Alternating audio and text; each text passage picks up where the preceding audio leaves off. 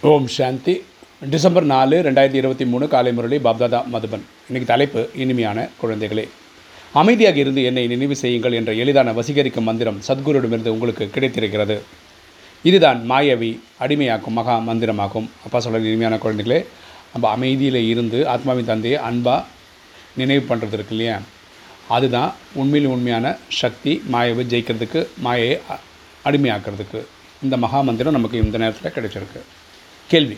சிவபாபா தான் அனைவரையும் விட மிகவும் கள்ளம் கபடமற்ற வாடிக்கையாளராக இருக்கின்றார் எப்படி? சிவபாபா தான் அனைவரையும் விட மிகவும் கள்ளம் கபடமற்ற வாடிக்கையாளராக இருக்கின்றார் எப்படி? பதில். பாபா கூறுகின்றார் குழந்தைகளை உங்களிடம் தேக சகிதமாக என்னவெல்லாம் பழைய குப்பைகள் இருக்கிறதோ அதை நான் எடுத்துக்கொள்கிறேன். இந்த நேரத்தில் உடல் பொருள் மன எல்லாமே நம்ம இறைவனுக்கு அர்ப்பணம் பண்ணிடுறோம் சேவையில் அர்ப்பணம் பண்ணிடுறோம். அது இல்லாமல் நம்ம விகாரங்கள் வரைக்கும் கொடுத்துட்றோம். ஓகே அதுவும் நீங்கள் இறக்கும் தருவாயில் இருக்கின்ற பொழுது உங்களது வெள்ளை ஆடையும் இறந்ததன் அடையாளமாகும். இப்போ யாராவது இறந்துட்டாங்கன்னா வெள்ளை துணியை போத்துறாங்க கரெக்டாக இது கூட தூய்மை ஆவணத்துக்கான அடையாளமாக தான் சொல்கிறாங்க நீங்கள் இப்போது தந்தையிடம் பலியாகி இருக்கின்ற இப்போ நேரத்தில் நம்ம பரமாத்மாவோட சரண்டர் ஆயிருக்கோம். பிறகு தந்தை உங்களை இருபத்தொன்று பிரிவுகளுக்கு செல்வந்தர்களாக ஆக்கி விடுகின்றார். அப்படின்னா என்ன? சத்தியத்தில் எட்டு பிரிவு திரேதால பன்னெண்டு சங்கமத்தில் ஒன்று இப்படி இருபத்தொன்று பிரிவுக்கு நமக்கு ஆசை கிடைக்குது. பக்தி மார்க்கத்திலும் தந்தை அனைவரின் மன ஆசைகளையும் நிறைவேற்றி இருக்கின்றார்.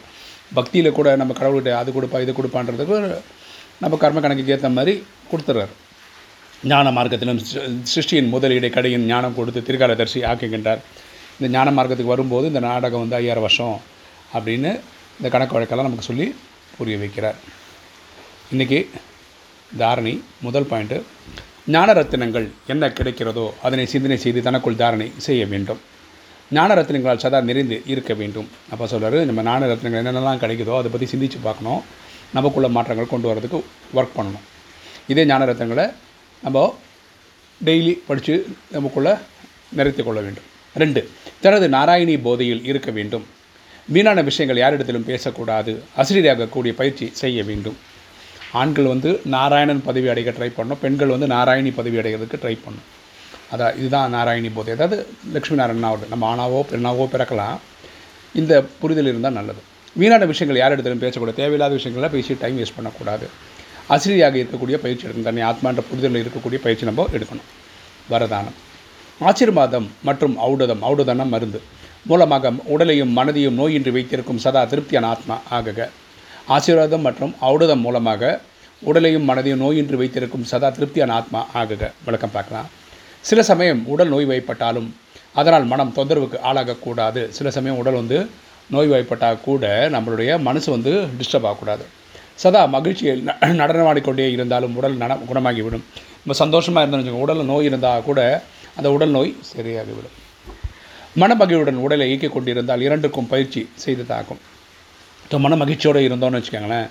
நமக்கு வந்து ரெண்டுக்கும் ப்ராக்டிஸ் ஆகிடும் உடலுக்கும் சரி மனசுக்கும் சரி. மகிழ்ச்சி ஆசியாகும். மகிழ்ச்சின்றதே வந்து ஒரு பிளெஸ்ஸிங்கு பயிற்சி மருந்தாகும். நமக்கு வந்து இந்த சாப்பிட்ற மருந்தெல்லாம் இருக்கு இல்லையா? அது வந்து உடலுக்கானது. ஆசிய மருந்தும் இணைந்து உடலையும் மனதையும் வியாதியிலிருந்து விடுவிக்கும். ஸோ இந்த மகிழ்ச்சியாக இருக்கிற மனநிலையும் நம்ம சாப்பிட்ற மாத்திரை என்ன பண்ணோம்? நம்மளை வந்து பலசாலி ஆகிடும் மகிழ்ச்சியால் உடல் வலியும் மறந்தே போகும். இந்த சந்தோஷம் வந்து உடல் வலியை கூட செய்து மறக்க செய்யும். சதா உடலும் மனமும் திருப்தியாக இருக்க வேண்டுமெனில் அதிகமாக சிந்திக்காதீர்கள்.